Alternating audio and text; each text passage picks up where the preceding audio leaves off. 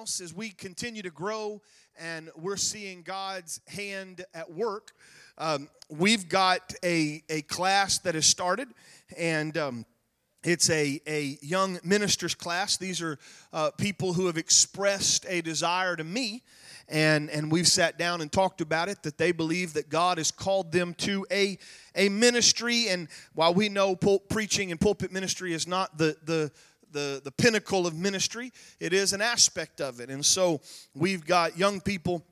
We also have some of those that uh, are not necessarily a young person. Uh, you heard Brother Justin Lowe a few weeks ago while I was out of town, and while I didn't get to hear it all, I heard he did a phenomenal job. And I'm thankful for our student pastor and what he does. And um, he is going for his minister's license this year and that's an exciting milestone, and I'm so proud of them. And also, Brother Jonathan Hara is going to be going for his minister's license uh, here as well. They, they meet the Missouri District Board coming up uh, in, in April, I believe. And I don't do this because this is not the only reason I want these gentlemen to preach. I appreciate their ministry. But uh, one of the things that, that, that we want to do is to uh, give them time behind the pulpit to preach, to uh, share what God has given them. And there's some preaching requirements that is needed for that as well. And we want Brother Jonathan to come. Uh, he uh, has preached here behind this pulpit before, and I've appreciated that. Appreciate his family.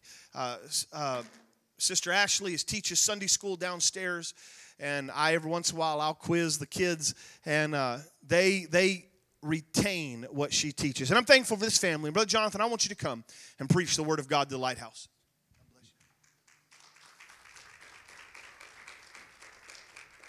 Thank you, Pastor. This never gets less daunting. I think this is the fourth time that I preach here, and it's actually a year, right, a month from the first time I preached here, and it's just as stressful and just as nerving as the first time, I assure you. Uh, but I appreciate the opportunity. Um, a few years ago, my wife and I had the opportunity to go to Italy. It was like a dream vacation. We were spending 10 days in Italy, and part of that, you know, we were visiting all the major cities, and about halfway through, we went to Venice. And everybody loves Venice. Venice, truthfully, wasn't my favorite part of Italy. Let me elaborate. Well, most of the trip was was set up between guided and unguided guided and unguided days. And the way that Venice was set up kind of backwards from the rest of it, we actually started with an unguided day. So we didn't know what we were doing in Venice. But the very, very first thing we did was we got out of our hotel room, we got on a bus, and we went to a dock, and we got on a boat, and they drove us, drove, sailed, I don't know, I don't boat. Um, they sailed us around the the city essentially. So if if you've never seen Venice on a map or if you're not familiar with it, there's about a 2-mile bridge that goes into Venice off of the mainland. It's about 2 miles off the mainland.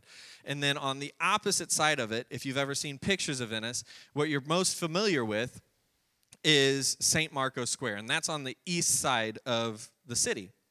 So we rode, boated, sailed, whatever, around the city and we landed in St. Marcos Square, where we were greeted by our tour guide. This was the only interaction we had with him that entire day.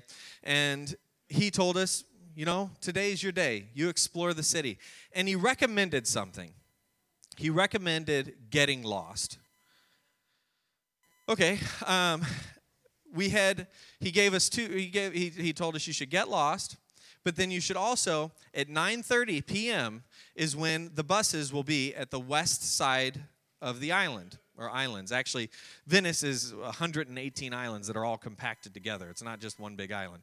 But at the west side of that, next to that big two mile bridge, the buses will be there at 9:30 night. So what you do is you just go and get lost. Just get lost and everything will be fine because when you're lost, you just know you head west. If you just gradually head west all day, it's only about a two hour, really, walk from one side of the city to the other. So if you just head west throughout the day, you'll eventually get there. Just make sure you get there at 9.30. So we did that. We made a couple turns, and all of a sudden, we are lost in the middle of a foreign land where nobody speaks our language. Uh, and we progressed through the day, and, you know, we had two expensive meals at two expensive places, getting fresh seafood from the Mediterranean, and I bought a two expensive rose from a random peddler on the road, and we bought two expensive, authentic Italian uh, souvenirs that were made in China, probably. And we eventually, throughout the course of the day, we eventually got to that bus station at 9:30 at night, and everything was fine. Except then I realized they didn't pay enough attention earlier in the day. Because it was a bus depot. There were lots of buses, not just one bus. And I didn't know what bus we were supposed to be on, and Ashley wasn't 100% sure on what bus we were supposed to be on either, and, and we both had our own opinions. And so we, on each top of the, each of the bus, they had, in, a, in Italian, not in English, they had city names and street names and all this sort of stuff, and and we were reading these. Okay, well let's find let's find where we were, and I saw the name of the hotel on one of these banners, and I thought this is the bus. This is it. This is where we're supposed to be. Ashley disagreed. And we proceeded to get on the bus that I knew was the right bus. And uh, we took off a few minutes later, and it was when we were driving down that two mile bridge that I had this feeling I think I made a bad decision. I'm not even going to say anything. But I think I might have made a bad decision. And this is bus is packed, and we drive for 15 minutes, and people are getting off and getting off, and is at that point I, am thinking I, we we definitely made a wrong decision. And then people start getting on, and I'm thinking, okay, well, maybe it's backwards. We were, I mean, from our hotel room, we could see Venice, so maybe I don't know how the Italian bus transit system works. Maybe maybe they go all the way out and then come back in and this is going to work out in the end. Okay? Maybe this is how it's working. But we sit there and then it was about 30 minutes in that I realized, "Oh boy, I made a bad decision." And that's when we can get on what I would best describe as an Italian highway. And I knew we didn't get on a highway to get there. We definitely were just streets away from there. And we're driving for 10, 15 minutes on this Italian highway. And slowly people are being dropped off until eventually it's just myself, Ashley, and the bus driver. And I, oh boy, I'm, I'm wrong. And of course, I'm still holding out some level of faith. Maybe the last stop is right. Maybe, maybe we looked around and took a highway back to the place. And I don't think that's what happened. We ended up being in this isolated dark, looked like an abandoned village, I don't know, abandoned city on a bus, basically a bus depot. We, we pull up there, we're the only people on the bus. The, it's dark everywhere. It, honestly, it looked like a scene from a horror film. There's like this one street light, us sitting on this bus, and I look at Ashley, and Ashley looks at me, and I look at the bus driver, and the bus driver looks at me, and Ashley looks at the bus driver. We're all looking at each other. And I stand up and I go, go over to the bus driver. Ashley's with me. And then I realized I made one good decision today. I made one good decision. Before we left the hotel room, I grabbed a card from the hotel. Thank you, Jesus. And I walk up to the bus driver, and he's just looking honestly frustrated, confused. And we begin to speak English, which he has no idea what any of it means. And we have no idea what he's saying because all he's speaking is Italian. And I pull out that card from my wallet and I hand it to him. And I kid you not, this is his exact reaction. And then he begins, am I, no exaggeration, that's exactly what he did. And then he begins to slew off a string of what probably was colorful metaphors for stupid, you idiot, what are you doing? And he frustratingly stands up, he looks at Ashley and I, and he says, I don't know, words I don't understand, essentially seeming like he's saying, stay here. And then I don't know the numbers. Ashley luckily knew the numbers, but in Italian he says four five, four five. And she's like, four five, okay, okay. So we're like, I guess we're just supposed to stay here for 45 minutes? okay. So Ashley and I go back to our seat, a little bit stressed out, a lot of stressed out. Actually, this is when we started praying. Um, well, we really did start praying at this point. And thankfully, and maybe it was an answer to our prayers, the, the four or five wasn't 45 minutes. He meant 1045. Remember, we left Venice at 9:30. It's now approaching 10:45, and about 10 minutes later, he comes back into the bus. He starts it. He doesn't say anything to us. You can just tell he's you're an idiot. Um, he doesn't say anything. He starts the bus, and we begin to trek back, picking up people, dropping off people, picking up people, dropping off people, and we eventually, 45 minutes later, get to that two-mile bridge. It's 11:30 at night. We get to that two-mile bridge. We're going across. Oh well, I guess we're actually not gonna, you know, be stranded in in an Italian city that we have no idea how anybody talks to us. And we get off the bus, and he's kind enough. I think it is. I might have this wrong, but I'm pretty sure he pointed us to the right bus, or maybe we chose the bus that Ashley knew was right the entire time. I don't really know. We get on the right bus, and within five minutes, we're at our hotel room. It's not good, it's not a good feeling to be lost. Has anybody ever been lost? Maybe not in a foreign land where they speak another language, but how have you felt that feeling of being lost? It's like this. In the, it's like a nervousness with no hope attached to it. It's like this is oh gosh, and it just feels absolutely horrible. Well, one thing that I really like about Jesus, and truthfully, I like a lot of things about him, but one thing I really like about Jesus is in the Bible, when he was talking, he told stories. He told parables. And there's a specific chapter in Luke chapter 15 where he talks about lost things. And he relates to some of these feelings that we have and you're more than welcome to show my title slide if you want. I'm talking about getting lost. But in Luke chapter 15, he gives us three specific parables, all on being lost. He tells us about a lost sheep, a lost coin, and then a lost son, the prodigal son. And I would like to go through, with a little bit of patience, hopefully go through these parables and talk about how they apply to our life today. And I want to also just say real quick thank you, Pastor, because two days ago I had my sermon and I thought it was ready and I started to read it and I was like, oh gosh, this makes no sense. And he pointed me in the right direction and I appreciate that. So you can just, anything good that said, just assume it was him that told me to say it. So, uh, Luke chapter 15, verse 3, it starts, and he told them this parable What man of you, having a hundred sheep, if he has lost one of them, does not have the 99 in an open field and go after the one that is lost until he finds it. And when he has found it, he lays it on his shoulders, rejoicing. And when he comes home, he calls together his friends and his neighbors, saying to them, Rejoice with me, for I have found my sheep that was lost.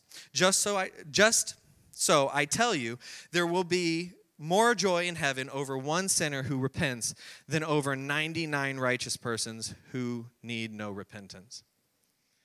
One thing about these parables in Luke 15 is I think all three of them, we relate ourselves, our character, who we are, we fit into, into these parables at some point. At every point in our life, we fit somewhere in these parables. And in this one, this one in particular, we've all been at. Thankfully, on a Wednesday night, we're all in church. And in this parable, it's very easy to assume and understand that the shepherd is Jesus. The shepherd is Christ, our Father, who, who, who when we're lost in the world, we all start that way. When we're lost, he not, this is the cool thing about this parable that I learned as I was reading it more. He not only tells us how to get back to him, he not only gives us the Bible and, and did that, but he does something much more personable. And in the scripture, it says he puts the sheep on his shoulders. He picks up the sheep, puts it on his shoulders, and my mind immediately clicked to something else Jesus put on his shoulders the cross. He lifted up our sins on his shoulders and he carried us. He carried our sins. He carried us to a place that we can be planted and solid and not have to worry about those things anymore. So that was the first thing he, he does for us is he picks us up and he puts us where we're supposed to be. We've all been there. And I hope we're planted now in a church and we're, we're doing what we're supposed to be. But then it brings us to parable number two. Now, we talked about somebody being lost, but have you ever lost something? Anybody who's lost something? I lose money all the time.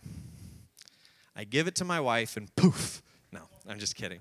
No, if anything, I'm the spender and she uh, is the the saver. But I am kind of OCD about stuff. I know where my things are. Cell phone, wallet, keys, always in the same spot. They go to the same spot on the dresser. They go to the same spot on the wall. Every time they go to the same spot. So when one of those things is missing, my immediate response is, Ashley, what'd you do with my wallet? I don't even assume that I made a mistake. I know for a fact it was her. She moved my wallet. And she says, I didn't do anything with your wallet. I don't have it. Yes, you did.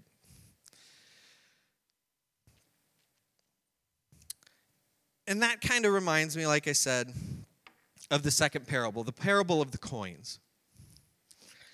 I'll read it Matthew 15, verse 8. Or what woman, having 10 silver coins, if she loses one coin, does not light a lamp and sweep the house and seek diligently until she finds it?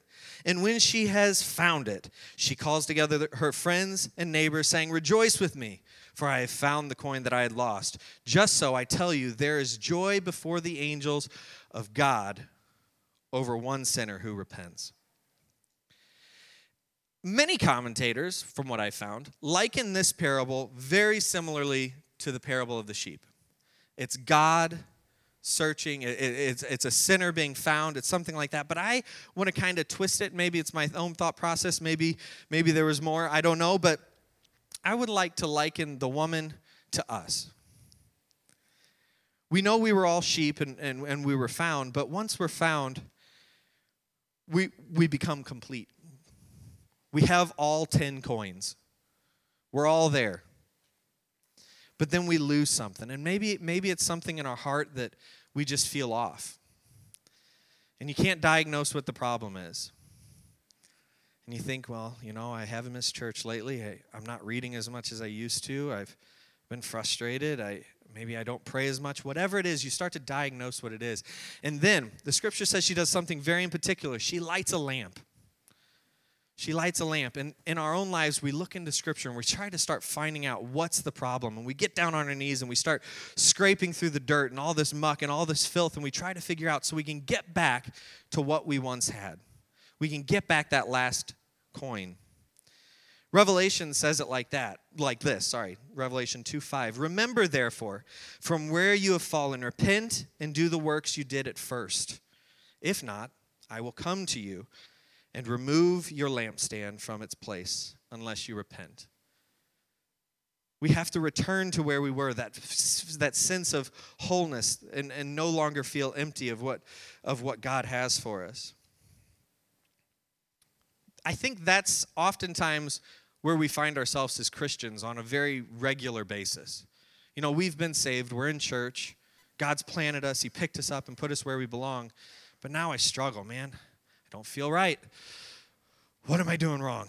And that's why church is so important. It, it helps us uh, bring light on those situations and and try to diagnose. Well, what's that ten percent I'm missing right now that's going to make me feel good and make me feel that joy that I know I'm supposed to have in my life?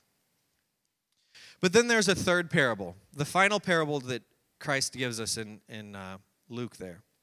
And this one I'm not going to read through entirely because, quite honestly, it's lengthy.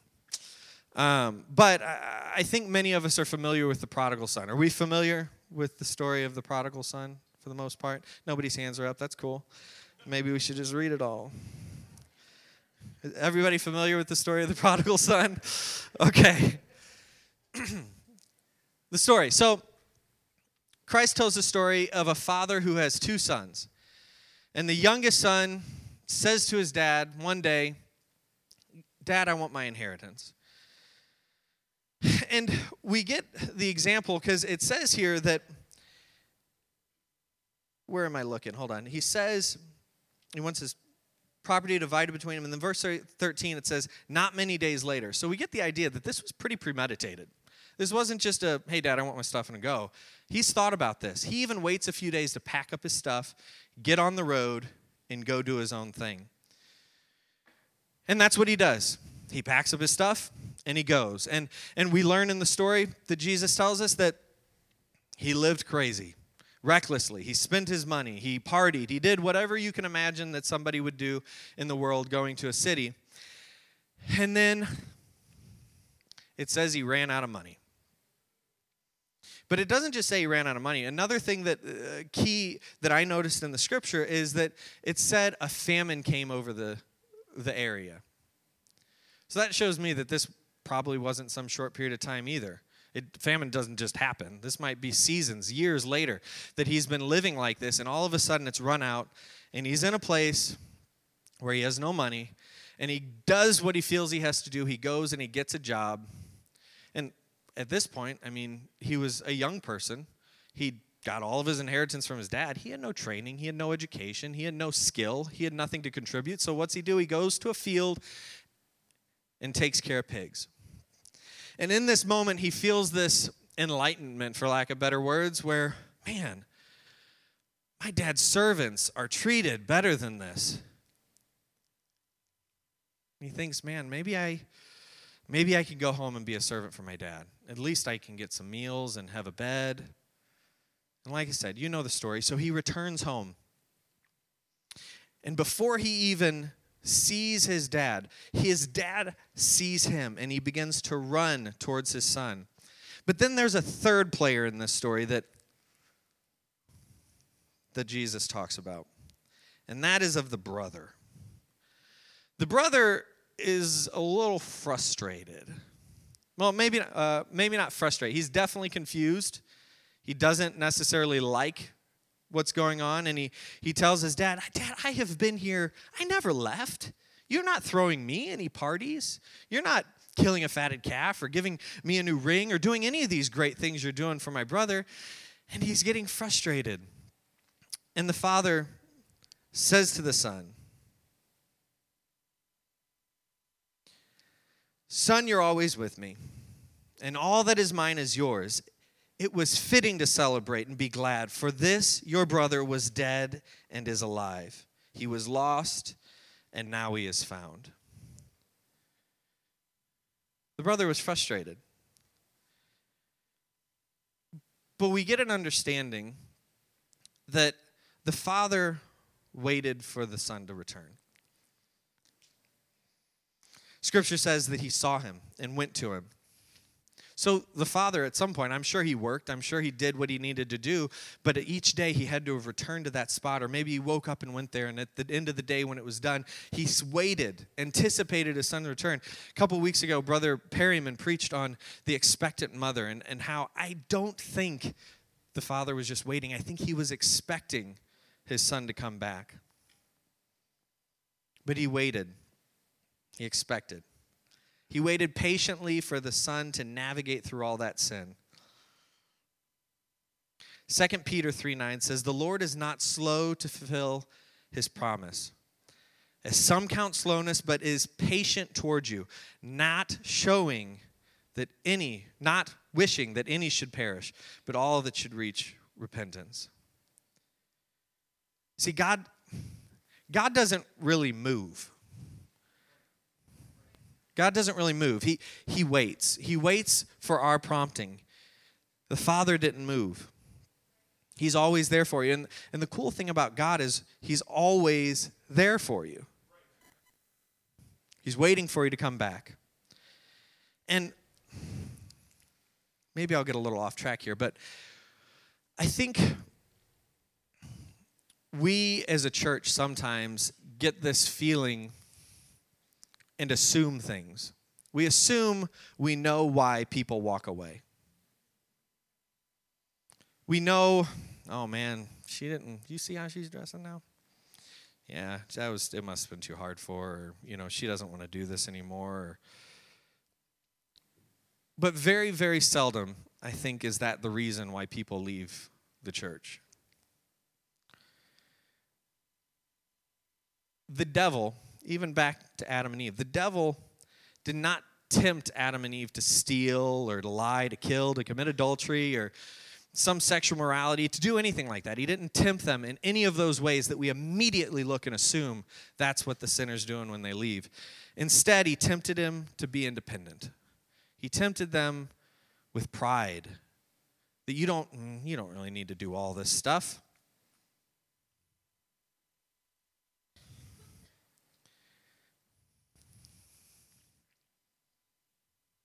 And we, we begin to prejudge people. And, and it brings me back to the prodigal because there's a totally different ending that could have happened to the prodigal. We see Jesus tell a redemptive story where the son comes back to the father and everything is good. But there's a second way that could have ended, and it's a much less exciting story. Romans 1:28 tells us this. And since they did not see fit to acknowledge God, God gave them up to a debased mind to do what ought not to be done. And they were filled with all manner of unrighteousness, evil, covetousness, malice. They're full of envy, murder, strife, deceit, and maliciousness. They're gossips, slanderers, haters of God, insolent, haughty, boastful, inventors of evil, disobedient to parents, foolish, faithless, heartless, ruthless though they know God's righteousness, decree that those who practice such things deserve to die. They not only do them, but they give approval to those who practice them. Those are the backsliders who don't repent. And we hear the phrases, you know, a, a reprobate, a person who's who who God no longer uh, that no longer can be saved, that, that, that's given up on. Hebrews 6 4 says it like this For it is impossible in the case of those who have once been enlightened, who have tasted the heavenly gift, and have shared in the Holy Spirit, and have tested the goodness of the Lord, or have tested the goodness of God and the powers of the age to come, and then have fallen away to restore them again to repentance, since they are crucifying once again the Son of God to their own harm and holding him up in contempt. It's impossible for them to come back to God. So what's the what's the dividing line there? I mean, the prodigal made a willing willing and conscious decision, I'm going to go away. I'm not going to do this anymore. But he came back. Hebrews tells us it's impossible for him to come back.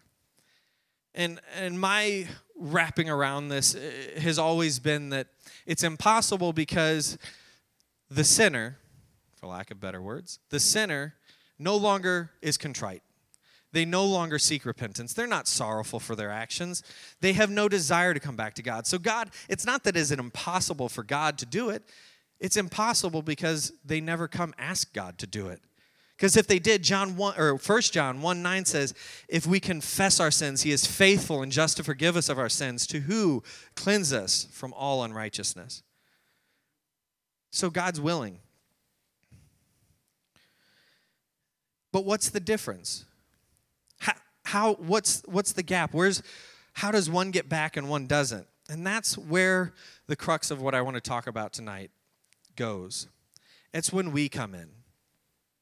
James 5:19 My brothers, if anyone among you who wanders from truth and someone brings him back, let him know whoever brings back a sinner from his wandering will save his soul from death and will cover a multitude of sins. It's our job. Got a little illustration, I guess, and I need help. Um, I need two people. Anthony, you want to help? Anthony is going to be my dirty center. Only because Andrew's not up here. No, I'm just kidding. Sorry. Um, and then I need somebody to represent God, so it's got to be our pastor. So, if you don't mind.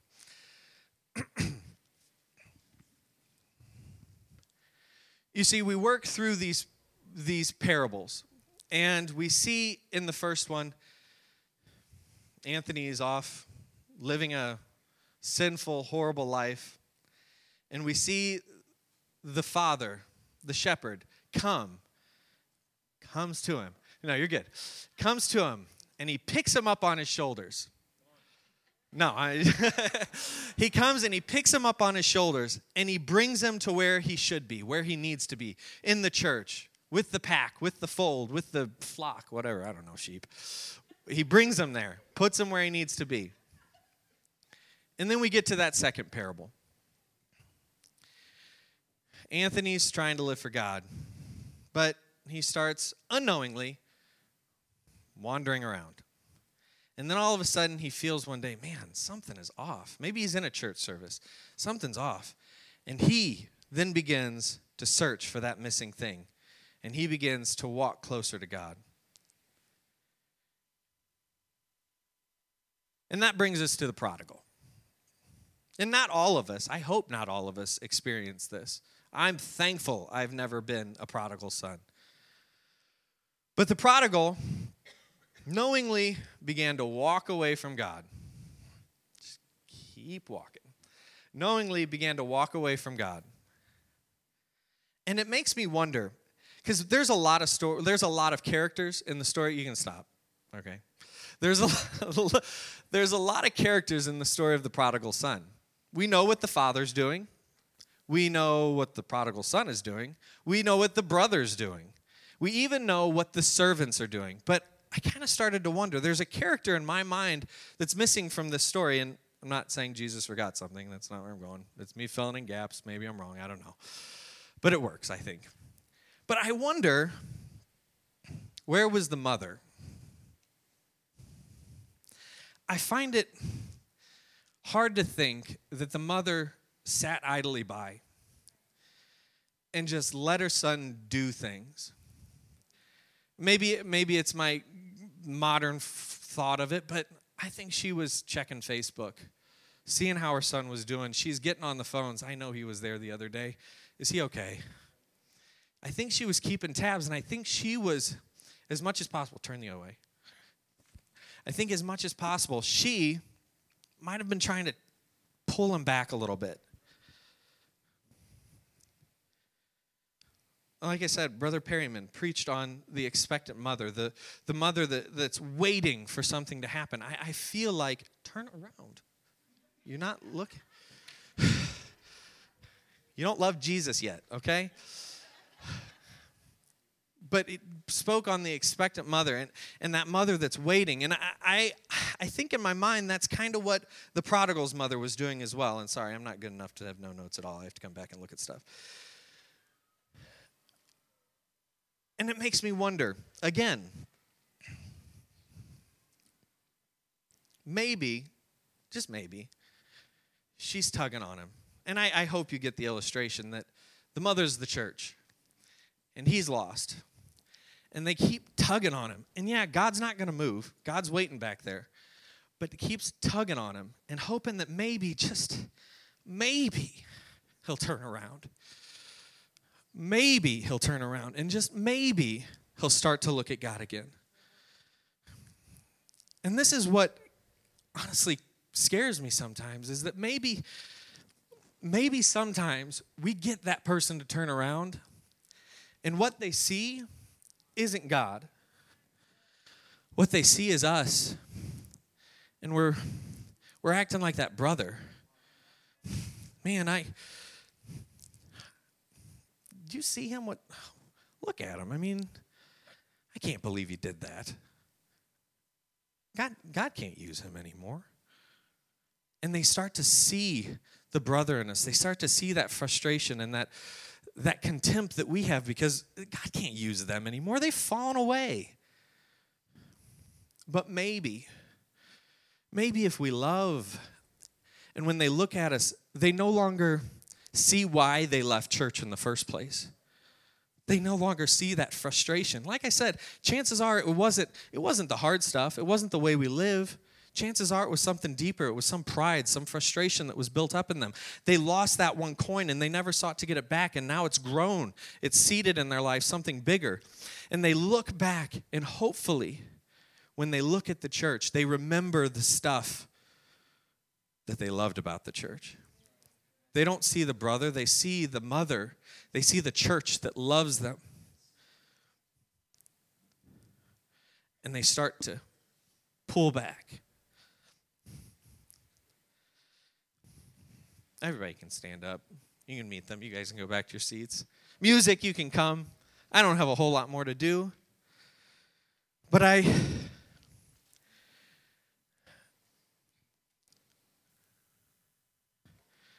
I had the opportunity last week to to be involved in a minister's training, for lack of better words, and so much of it, so much of the teaching was talking about souls and relating to them to the birthing experience. So many ministers go back to that, and we we talk about the Holy Spirit that when we receive salvation, when we speak in other tongues, that it's a new life and we're great and we're 100%. We got all 10 coins and we're ready to go. But Jesus likens it when talking to Nicodemus. He li- likens it to being born. And when you're born, you need a lot of help. There's no creature on earth that when it's born, it's self sustaining and completely can do its own thing. When you're born, you need a lot of help. And that's what the mother's for. The mother's there to, to, to coddle, to make sure that everything is going okay for the, the child. And don't get me wrong, when we're when we're when we're reaching out, when we're pulling, we're trying to to talk to that that sinner, to the the backslider, whatever you want to call them.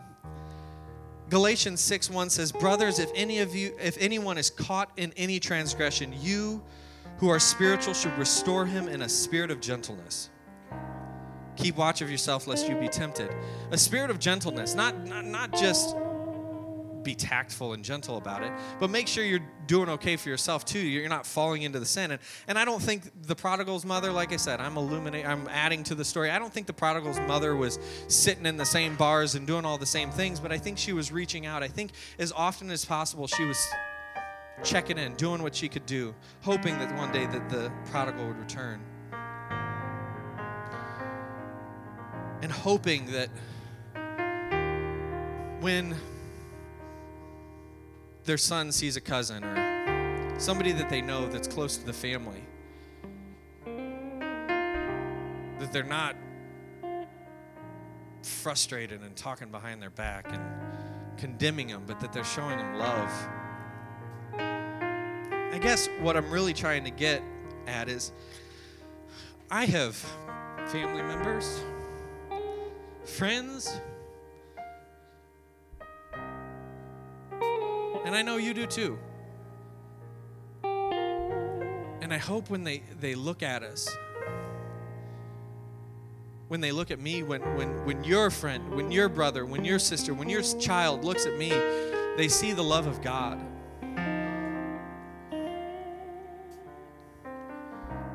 I, if I summed it up, I'd say be the outreach that you hope other people are for your children for your lost one. Be that person to everyone else. We, like I said, we make those assumptions and we assume, well, they're they're done for. I don't think we know the Father doesn't give up on us. He waits for us. But we as the church shouldn't give up either and just said, wow, they are lost. No, we need to be coming back. We need to be grabbing. We need to be pulling. We need to sprinkling some, some love, some, some words, something that will hopefully make them just that little bit of turn and come back. And the coolest thing, cool, oh yeah, talking about God, I'll say it's cool. But the thing I love the most about God in all scriptures, it shows that when you draw nigh to Him, He's going to draw nigh to you, just like that prodigal father that ran to his son when Anthony was there, as soon as Anthony started walking back towards God, as soon as Anthony started walking back towards God, the Father started walking towards him too, and he's going to meet him there. God doesn't move away when we leave, but he definitely comes close to us when we walk away.